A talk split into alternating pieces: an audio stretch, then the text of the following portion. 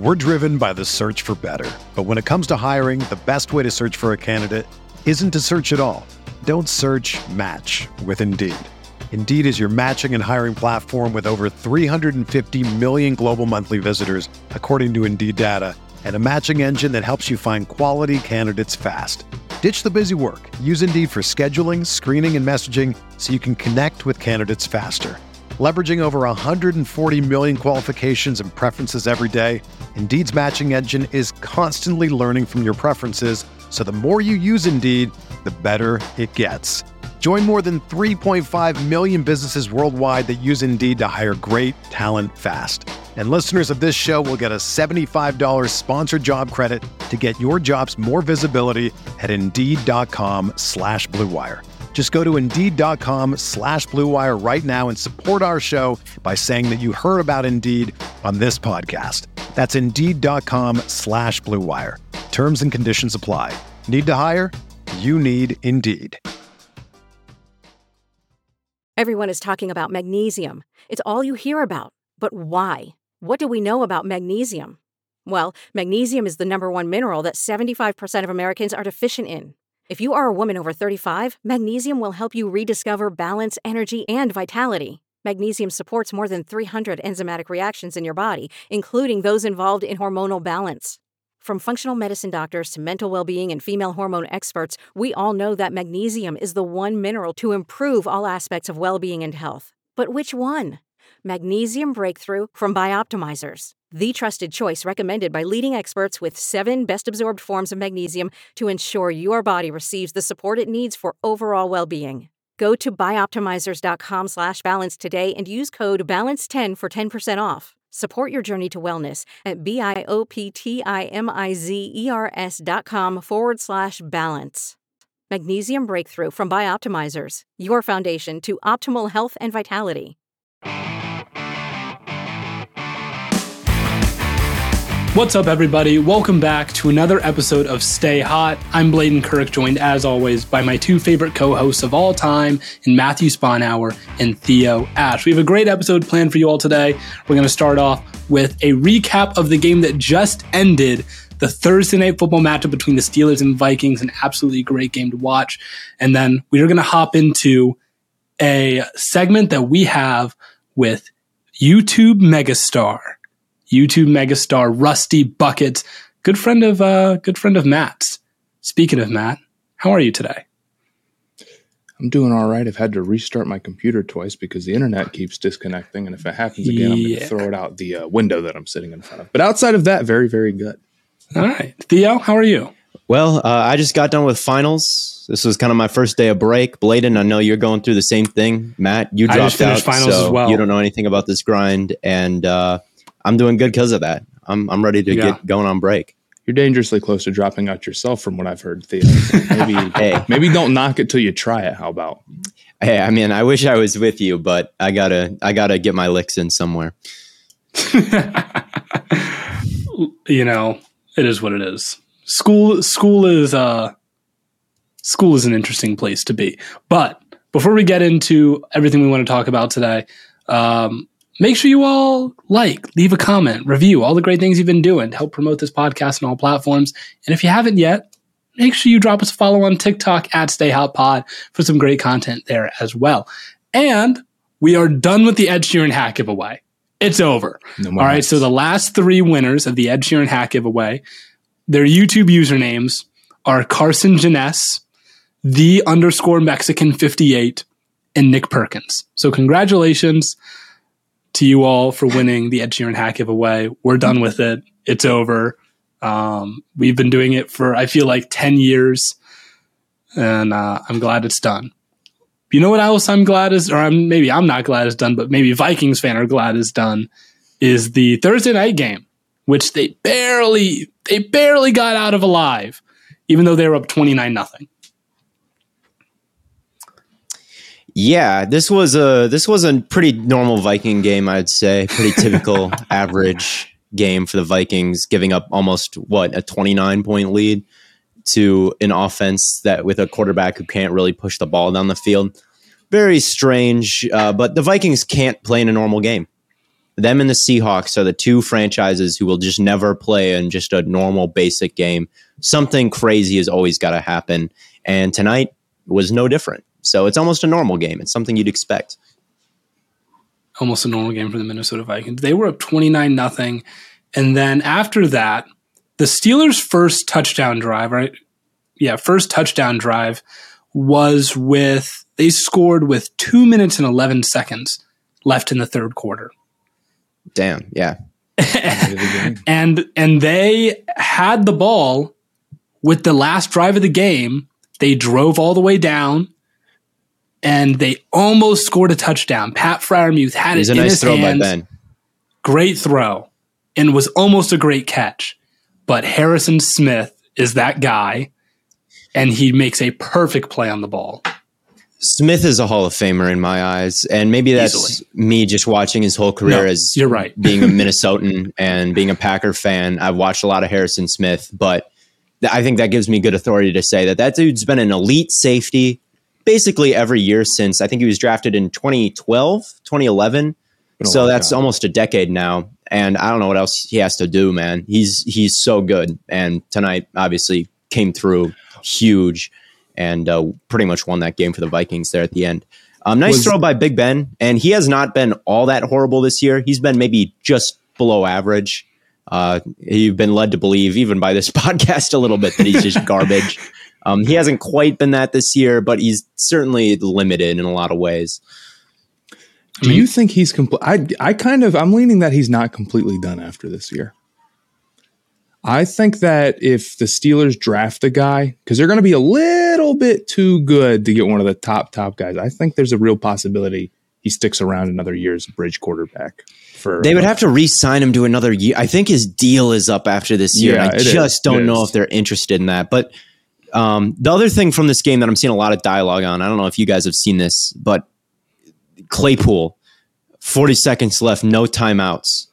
Catches a first down. It's 4th and 1, big conversion, nice catch. Mm-hmm. And with no timeouts and the clock running down, he starts striking this pose, like this elaborate first down celebration. That's awesome. And the lineman comes up and rips the ball out of his hands and is like, dude, get set. And he doesn't know where to go. Claypool's on thin ice in Pittsburgh. I mean, you can just feel it with he requested they play music at practice, and Tomlin seemed annoyed at him for suggesting that. And he had a personal foul earlier in this game, and you got shit like that happening. Not a very popular guy in Pittsburgh right now, and it's like, man, that's such a freshman in high school error. It is, and it sucks because he's a good player, and he had a good game today. Like before that first down, he made an insane catch down the right sideline, and. You know, it really does just suck that you can be that good and just like make bonehead decisions, make bonehead mistakes like that. I find it a little hard to believe that they're just going to like throw in the towel on him because he's really talented. Yeah. But I do think that is not a fantastic look. And I'm sure if I check Twitter right now, they'll probably agree. The thing I'm thinking from this game is like, was Zimmer done if they lost? Like if he blew really might be with a long he was a god. Yeah, with a long week, this is kind of the time, you know, when you get those extra days after a Thursday night game, you get extra time. That would have been the time to part with him. And if it was a bad, embarrassing loss tonight, I think he would have been done. I think he really would have been done. So that was coaching for your job, Mike Zimmer, I believe, after that loss last week to the Lions. And going back to Claypool, Tomlin's just clearly done with him. That's my thing. Like Tomlin has got to be just fed up. And this whole year for Tom, I think Tomlin's been an incredible coach this year because they have they've got Cam Hayward, TJ Watt, and Deontay Johnson. And those are really the only three players who've been really good for them this year. And Big Ben doesn't even like practice half the weeks, according to Troy Aikman. He like takes Thursdays and Fridays and Wednesdays off. And you got like just this clown Claypool celebrating when he's down 30 and there's in a hurry up drive and all these things. That's awesome. It's unbelievable that they're 500 right now. I think that's unbelievable. Yeah. As a Browns fan, it's pretty unbelievable to me too. You thought we could go an episode without me talking about the Browns? No. Yeah. And happen. One thing I do wonder a little bit about is we mentioned maybe they would target a quarterback, Pittsburgh. But Pickett is a guy that they keep talking about, Kenny Pickett, because he's from Pitt. They watch him. He might be in that range where he's available to get. But the thing with Pickett, and this transitions into maybe what we'll talk about next, the fake slide got banned. They ended up getting rid of that. So I thought that was maybe a little bit of an overreaction to just like totally ban it right away. And Bladen, what are your thoughts? No, I totally agree. I think it was a complete overreaction.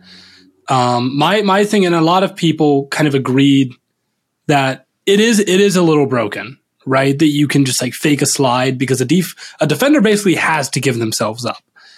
The problem is that doesn't happen with a lot of frequency, right? If they didn't, like with Rod Woodson, just like bullying wide receivers, if they weren't like, yeah, you can't do that, right? Corners would just interfere all the time. They absolutely would.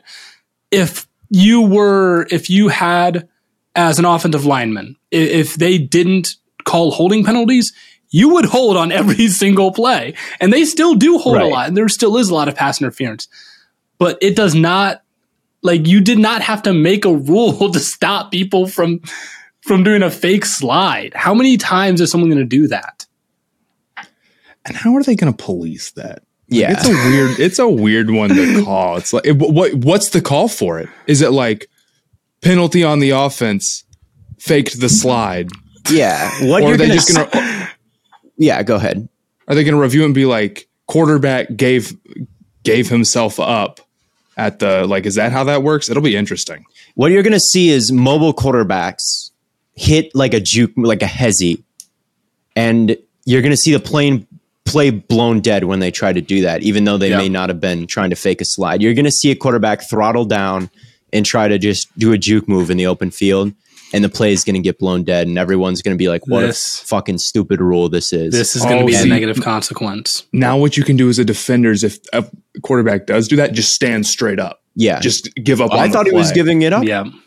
And that's going to be brutal, and someone's going to be like, we lost this game because we didn't get a fake slide call we needed. The refs screwed us. Yeah, it's going to be difficult to police, and the ref making refs, what should be taken out of the ref's hands is like ticky-tack calls. Let them play.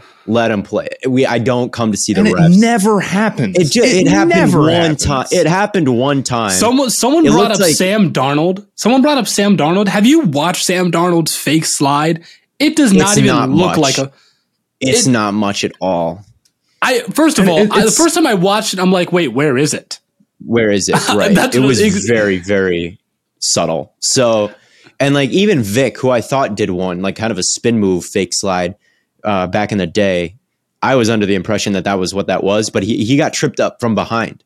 So really that's shout out Pickett, I guess, for pulling that out of his bag. But that's like really the first time I've seen a true blatant fake slide. And it could be, I see why the potential for that is bad, but like, let it happen maybe a couple more times. Like, if it starts to be a real problem, then ban it. But if there's going to be like an emphasis on it, oh my God, I could see that backfiring in a bad way. If Lamar isn't doing it, like no one's doing it. It's just going to cause more problems than it solves. It's going to create more problems than it solves. I don't think there's any other way to put it. But. And it's going to get called like one time a year at most, hopefully. Yeah. I think you could argue, maybe I won't say it, but like the fact that rule probably will hinder mobile quarterbacks a little. I don't know. The stigma there is a little bit weird to me too, like inhibiting mobile quarterbacks more than pocket passers. But there's just some questionable implications there, but I won't get into it. More than questionable. But I think it's about time that we introduce our fabulous co-host for the day and YouTube superstar, Rusty Buckets. It is a pleasure to have you on the Stay Hot podcast, man. How are you? I'm all right. Behind on work, but I always am. So I was about to say, every day I make a list of everything I need to get done, and I never get through the whole thing. Yeah, no, I'm behind on a project by like 4 days. So tough. Yeah, I just finished finals and I'm exhausted. I can't lie. But we have an interesting episode planned. We want to go over some NBA stuff. In particular, the first segment we want to do is contenders versus pretenders. And the way we want to do this is we're going to pitch a few teams to you, and we want to know if you think they're pretenders or contenders. Obviously, we're not going to throw like the Pistons.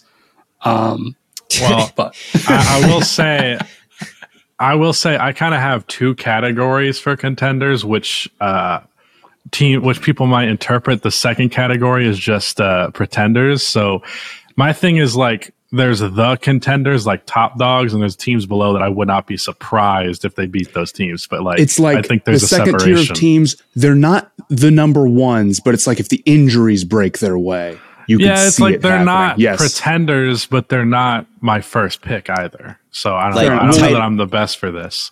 How about like instead, then we just talk about what these teams need to do to go on a playoff run. Yeah.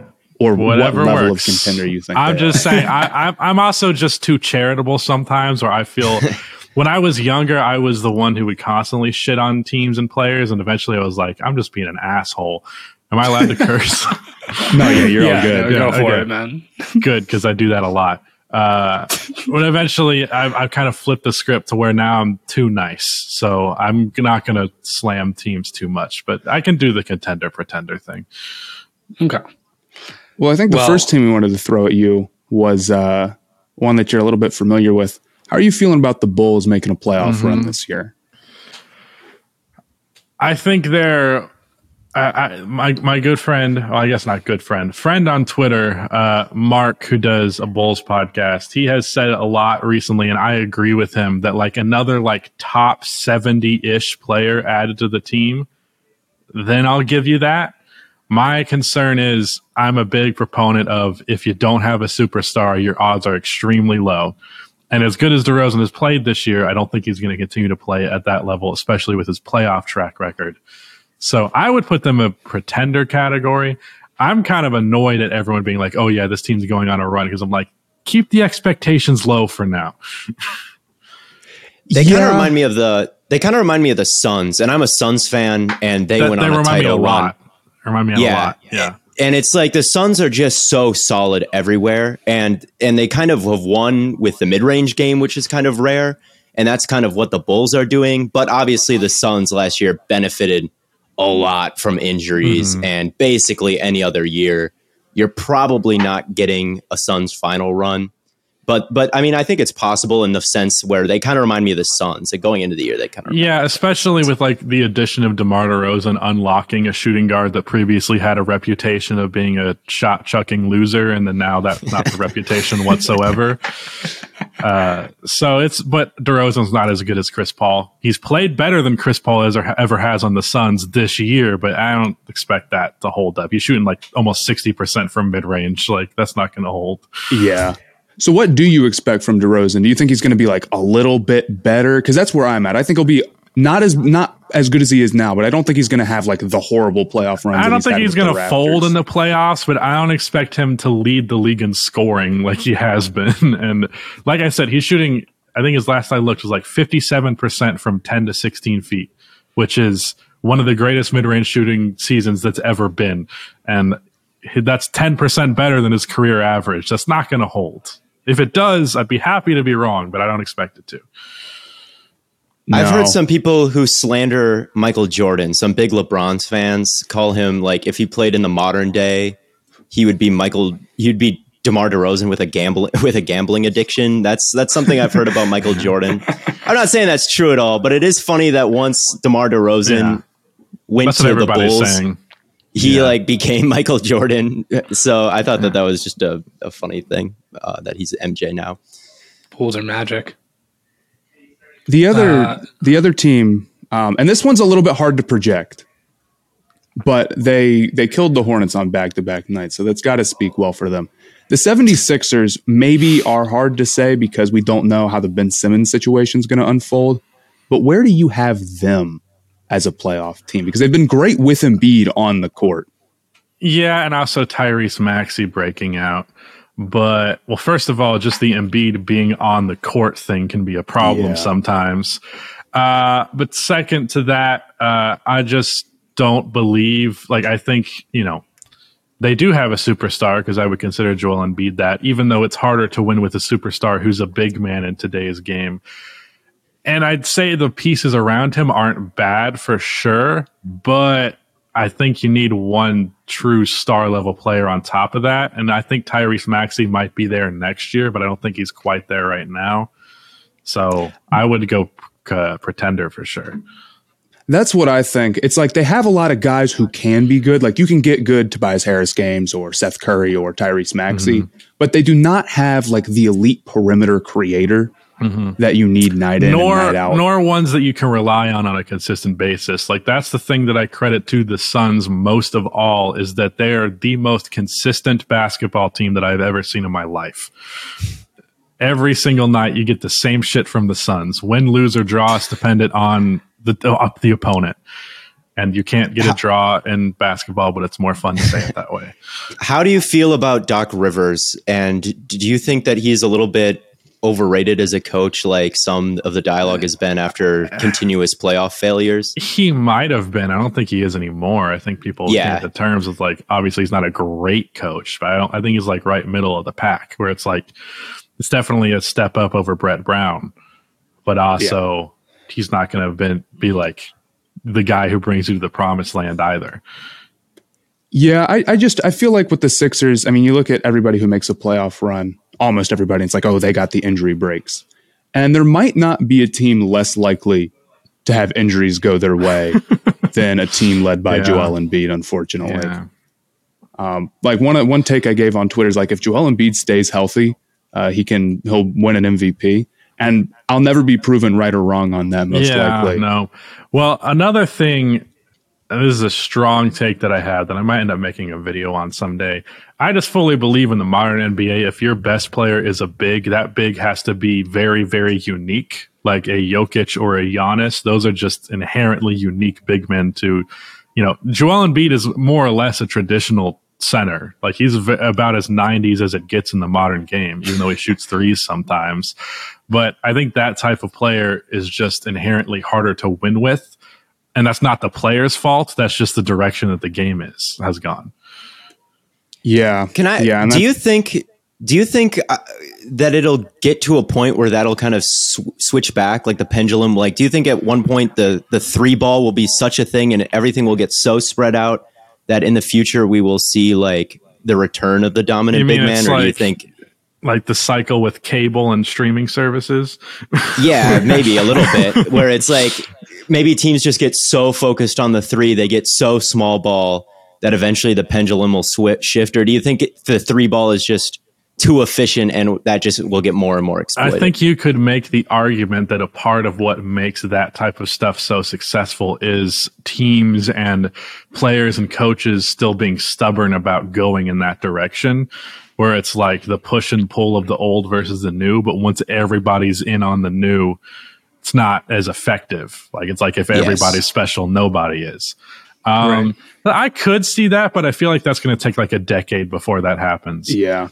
I think eventually we'll get to the point, because right now it's sort of like if you're tall enough, you can still get in the league just to go do tall guy things. And at some point the game will progress where everyone absolutely has to shoot threes. And then we'll start teaching even tall guys from a young age, you absolutely have to shoot. And then maybe you start to see a switch where if they're learning to shoot early on. I think that in general, big men we're kind of like destined to go away, but then these incredibly talented big men just completely got in the way of that.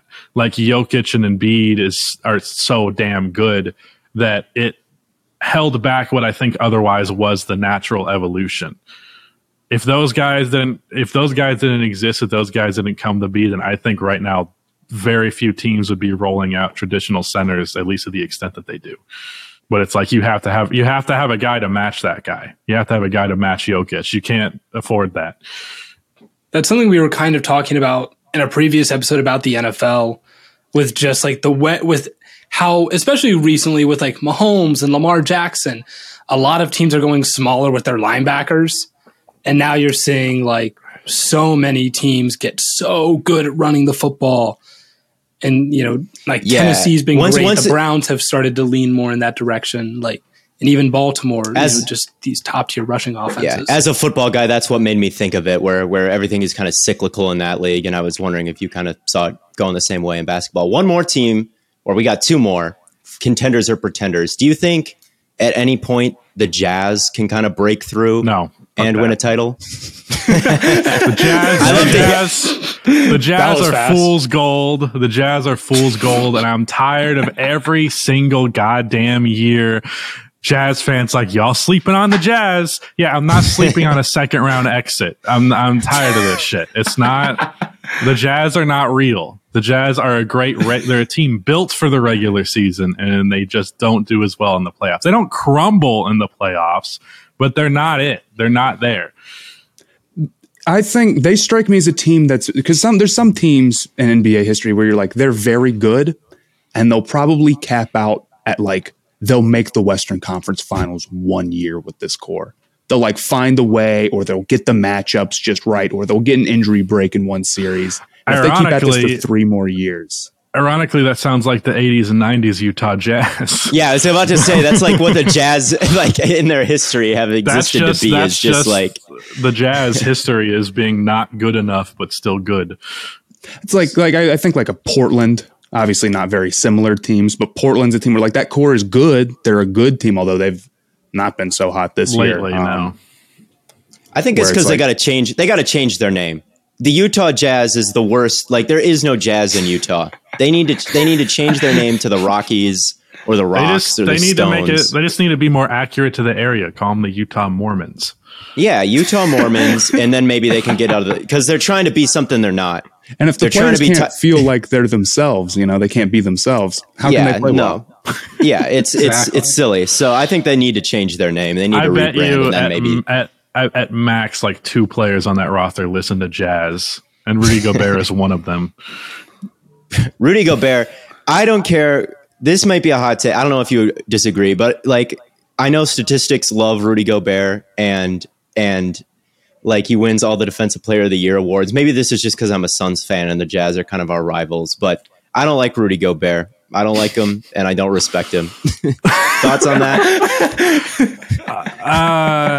I don't know. I don't have any qualms with him personally. I'll just say, and I don't even know it's necessarily Rudy's fault. The thing is, the Utah Jazz defensive scheme is like Rudy Gobert does everything. And when we saw versus the Clippers, their lack of perimeter defense kind of killed them because their defensive scheme is surrounded by, hey, let's just like not leave guys open too much. And then when they go in the paint, Rudy Gobert will fuck them up. And the thing is, when they counter that situation and the team doesn't account for it, that's what happens. He does fuck them up. When they play worse teams, that's what happens. But a team that knows how to coach around it, they're just going to put 5 shooters out there, and then the perimeter guys can't handle that. And Rudy Gobert just doesn't exist anymore. So the system is built around him alone, and then because he's alone, he gets exploited. And I don't think that's fair to him, but that's what exists in Utah. So I don't think it's inherently Rudy Gobert is just bad in the playoffs, but just the system doesn't really allow him to be good in the playoffs. I'm absolutely sure you're right. I just don't like him.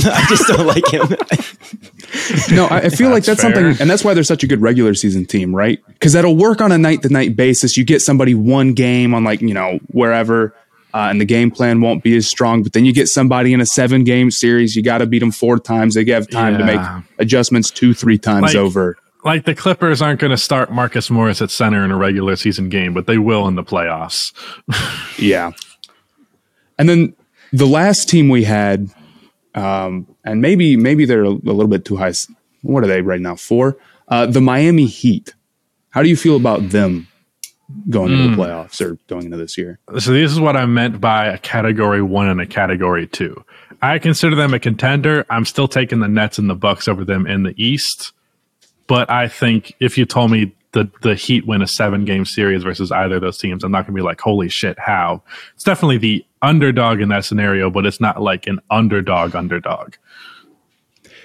Yeah, they seem a little bit like an injury breakaway. I kind of think last year that they were just gassed going into the playoffs, and they got kind of a bad rap. They were not that bad. And honestly, them beating the Bucks and then getting whooped by the Bucks the next year doesn't really 100% make sense to me. That doesn't translate entirely. Well, I know there were some changes. I think the biggest change was them putting Giannis on Jimmy and the quick realization that offensively they don't have a good initiator outside of Jimmy. So that's what Kyle Lowry will hopefully account for, is the offense is not entirely based around Jimmy going downhill. Once that was locked up, it's like the entire offense was in panic mode and like, sure, Goran Dragic could do something. They went to Kendrick Nunn, which is as desperate as it gets.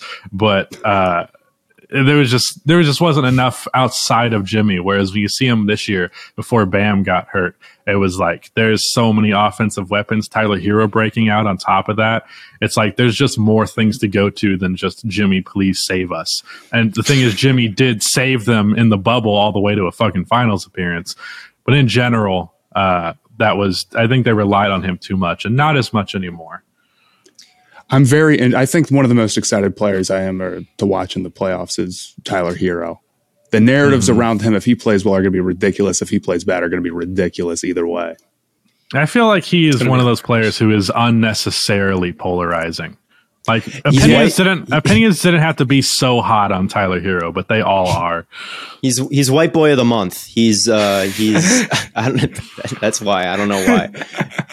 He's good though. I love Tyler Herro. I love the Heat team. I think like you've got so many like guys with deep playoff experience on that roster, like whether that be Lowry and just the Heat because they were in the finals.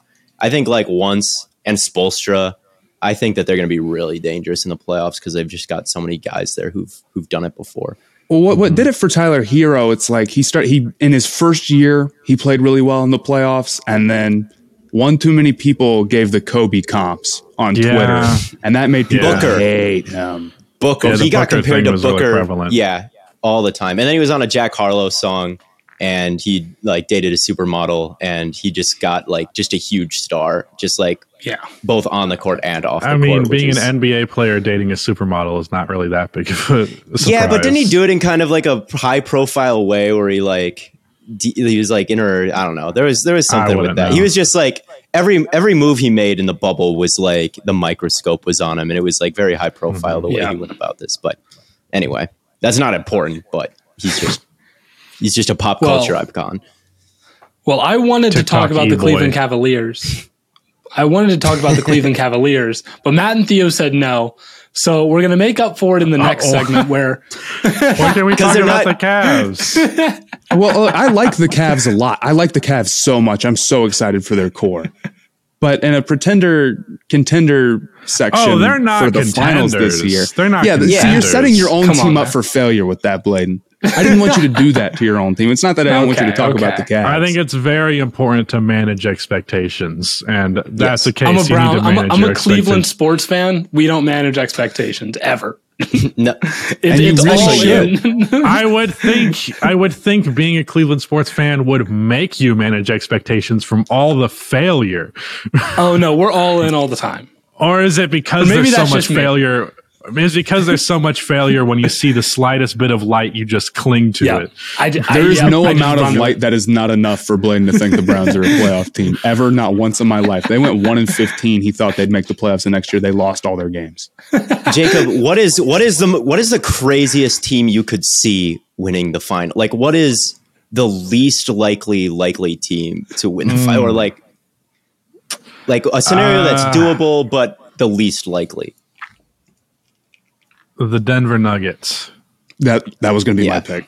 Jokic too good. But like the thing is, like it's kind of a cheat answer because theoretically MPJ and Jamal Murray should be back by the time the playoffs are starting, and at that point, I'm a big believer in the Denver Nuggets.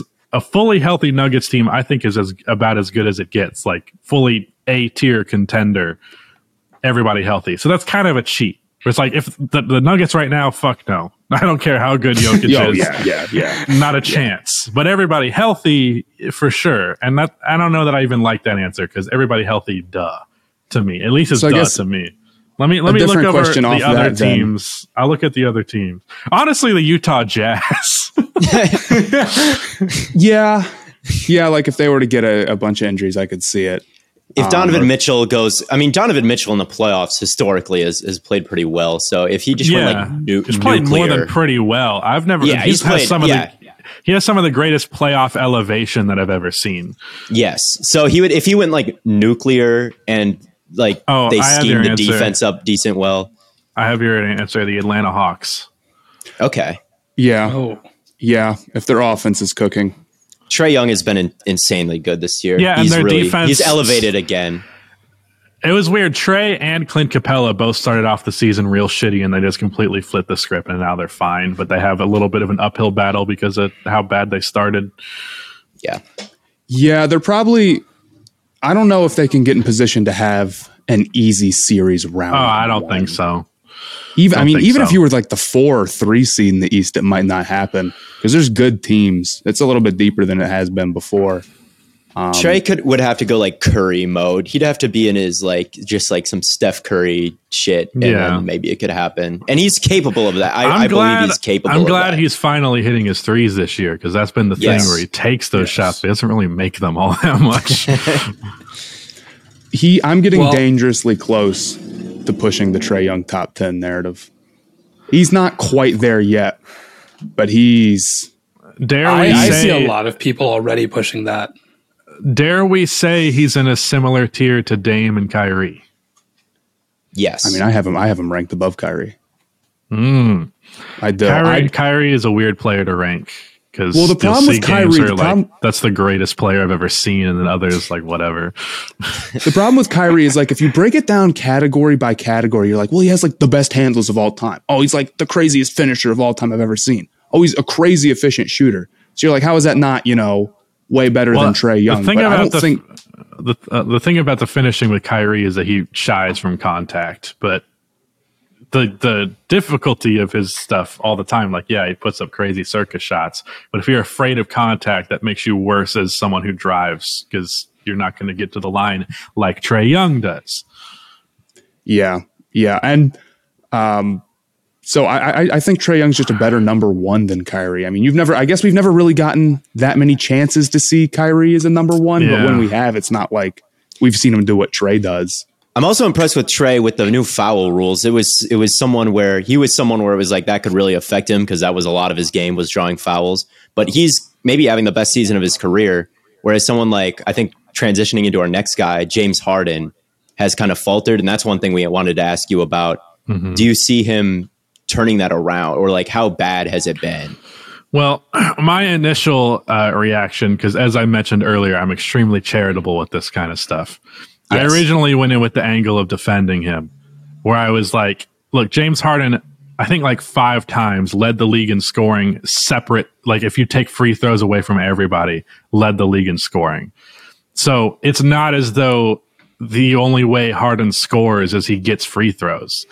But what I didn't take into account, and I saw brought up a few times, and eventually I caved to like, yeah, that's probably true, is while he only gets the line like 11 free throw attempts per game in his peak, it's the way in which he manipulates the defense for the fear of him drawing fouls that results in opportunities for him that aren't resulting in fouls, but otherwise would not be there if they weren't afraid of his foul baiting. So like Ricky Rubio defending him from behind, like that kind of shit's not going to happen now.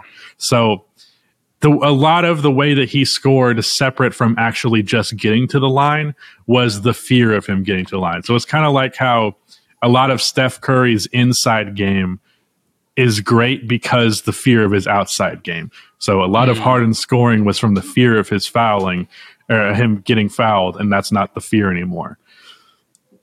Yeah, I kind of did the same thing with him and same thing with Trae Young, where people would be like, oh, they're going to be like bad because they can't get to the line anymore and they're not going to get all these calls. I'm like, oh, no, that's ridiculous. They're not going to be significantly worse. They'll figure it out.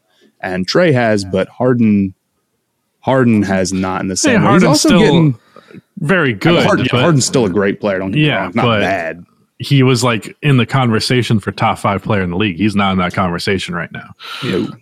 No. James Harden. I defended James Harden for a long time. He's been one of my favorite players in the NBA for like years. It's like him, LeBron, and we'll get to the next player.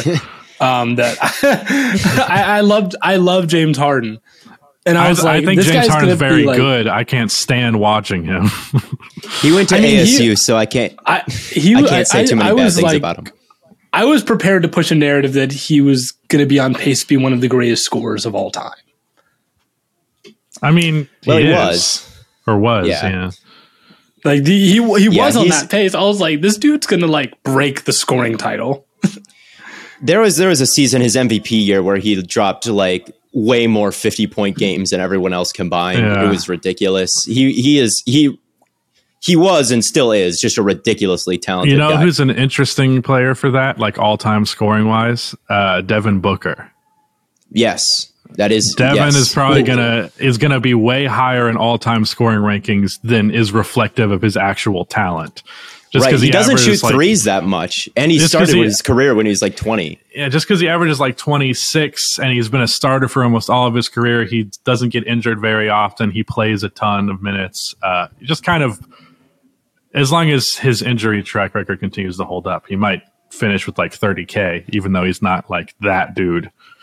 Yeah, it's hilarious. I think it was last season was the first time in his career where he hit, I can't remember the exact number. I think it was 7 threes in a game. It was somewhere in like the 5 to 7 threes in a game range. It was like crazy low from what you'd expect. It's interesting because he came into the league with Klay Thompson comparisons. And that's just not even close to the type of player that he is.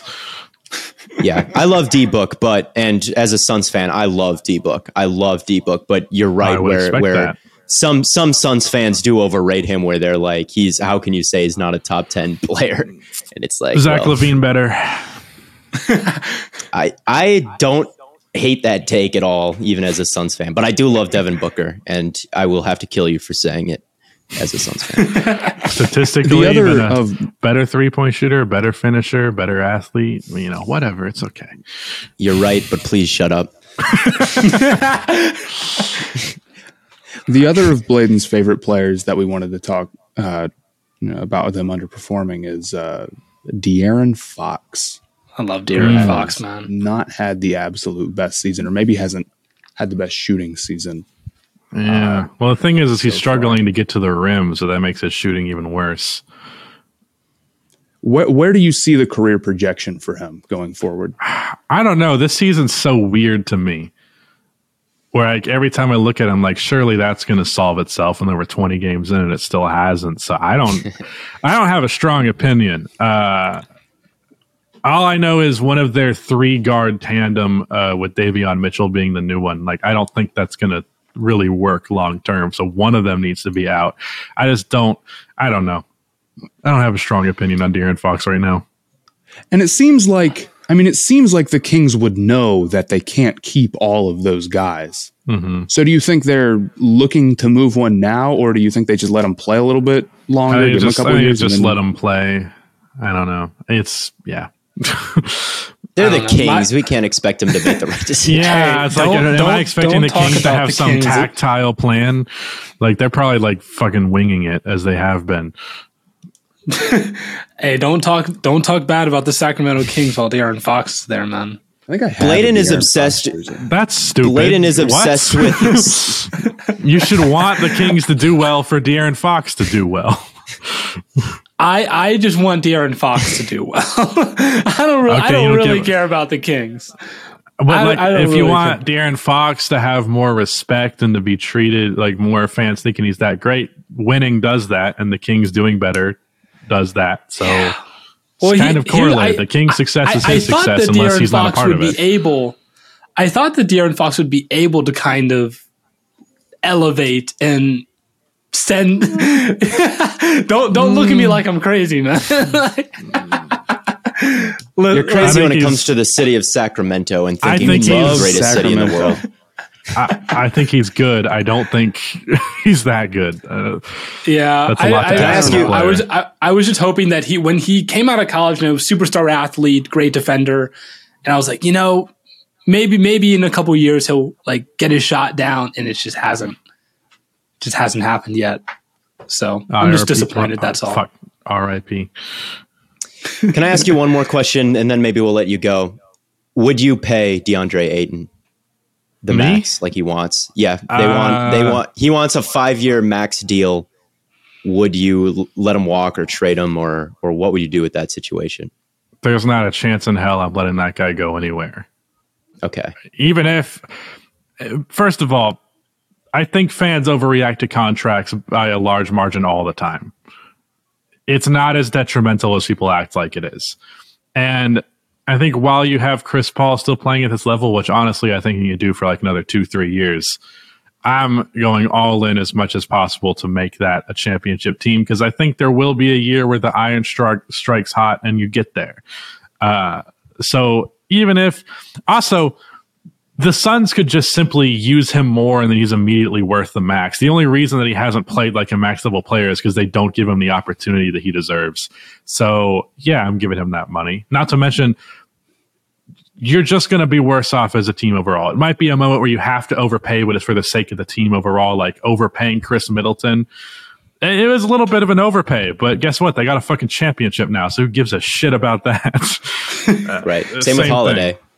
And that's always the question I ask on like Twitter. It's like, oh, if you guys think this is an overpay, like what would you rather do? Because if you don't pay him, you just lose him. And then people's always answer is like, well, I would just pay him less. I just give him a smaller contract first. It's like, well, if someone else is going to offer him that money, then no, you can't. That's not an option that's on the table. Like OKC is immediately offering a max contract to DeAndre Ayton when he goes into free agency. And now they have to worry about that because they made a fucking boneheaded decision. And if the player knows that the team would be better off giving them the max than just letting them walk, then they're going to ask for the max every time. Yeah, they know sometimes you just don't have the leverage and you can't get something great going for you, but it's better than just fumbling the obvious move.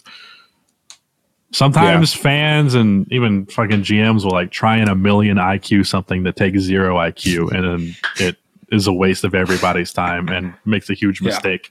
What Pacers trades do you want to see? Sabonis to the Kings, Miles Turner to the Hornets, Karis LeVert to the Mavericks. Miles Turner to the Hornets is needed desperately. Yes. It's needed desperately. My best friend, Bobby, is a Hornets fan, and he has been bitching about that center spot since we were in middle school. So I would like to see that change. Matt, also, what about Cody Zeller? I also live 3 hours from the Hornets arena, so I see their games all the time. I want to see a good Hornets team, and they've been good this year, but fucking Mason Plumlee is a bitch to watch. Oh my god. So I would love Miles Turner there, even though I love PJ Washington at small ball 5. That's not sustainable, especially if you're worrying about like facing Embiid in the playoffs or something like that. Miles Turner is good and a center, and that's exactly what the Hornets need. Karis LeVert, ball handler. I want that next to Luka. And Sabonis to the Kings. I feel like that makes the most sense fit-wise, because Sabonis is a weird player to trade for, because it's like B- Jokic, which is a good player, but you kind of have to cater the team to him a little bit. He's one of those players where you have to cater the team to him, but he's right on that borderline of whether or not he's the level of player that's worth catering the team to. It's the thing that's like, do I build around this player though? But I feel like the Kings have the personnel to where there's not too much adjustment necessary. And we just talked about the guards. Yeah, they've got the guys that maybe it works for a trade for. Give them Davion and a contract filler and Marvin Bagley and a first round pick or two, and I think you got the guy. Well, I agree strongly with the Miles Turner Hornets stuff. Theo, you were going to say that I've been asking for a Miles Turner Hornets trade since I've known you. I've known you probably about a calendar year, and specifically Miles Turner. You have been trying to part Miles Turner from the Pacers to the Warriors, to the Hornets. Fucking everybody's been trying to trade Miles Turner for 3 years now. You just don't want him on the Pacers, and specifically the Hornets, but just overall, just trying to separate him from Indiana has been a constant theme. I mean, there's a lot of teams he could go to that would be cool. The Hornets probably make the most sense because they need him the most. They've got like the worst defense in the league and whatever, and they had the worst centers last year, and somehow they got worse. But I'd be interested to see if Miles Turner could somehow get to Portland, but they just might not have the assets to pull that off. But if they really want to, compete with Dame, that's probably the move they'd have to make. if there was one to make. Portland probably should have done that this off. Like, that was such an obvious problem, like, for the past several off seasons, and they never changed it. So it would be weird for them to just now be like, we should get a good interior defender. I just think they're dumb. I think Portland is. Well, the thing that I hate about the Blazers is they always make a all right move, and they're like, all right, job's finished. And it's like, right, you've been doing this for a decade now. Maybe figure out that's not enough. Yeah, they trade for Covington, and then it's like, oh, that'll fix the defense while they have like Carmelo Anthony and Enes Kanter playing big minutes. It's not even just the defense thing, just in general. They act like they act like Robert Covington equals, all right, we're contender now, or Larry Nance Jr. equals, all right, we're contender now. It's like, you guys are like a star at least away from this. Stop adding good role players and acting like you've solved the problem. I think that about does it for us today. Thank you so much for coming on. We appreciate it a lot. Great conversations. Love the takes. Come on again anytime soon, sometime. But I think that pretty much wraps things up on our end. Holistically, I know we just wrapped things up with Jacob, but again, thanks to him for coming on to the podcast. It was a great time, and make sure you check out his YouTube. Rusty Buckets. He's doing some great stuff over there. As always, make sure you call him for the Stay Hot shoutouts. I know a lot of you are going to be in some tough matchups this week. Browns fans, we play the Ravens. I will probably be calling in to rant about that. The Lions have a 1 in 2 trillionth chance to make the playoffs at this point. I'm thinking about putting $1 on it. So would you get two? But anyway, make sure you guys call in for the Stay Hot shoutouts. Give us a rant. Would you become the richest man alive? As always, tons and tons of content coming your way on all platforms. We'll be back Monday, of course, to recap Week 14 of the NFL. Don't miss out on everything coming your way on all platforms. And until next time, as always, from Corn Boy, Gambling Addiction Boy, and Lemon Boy, we will catch you on the flippity flop.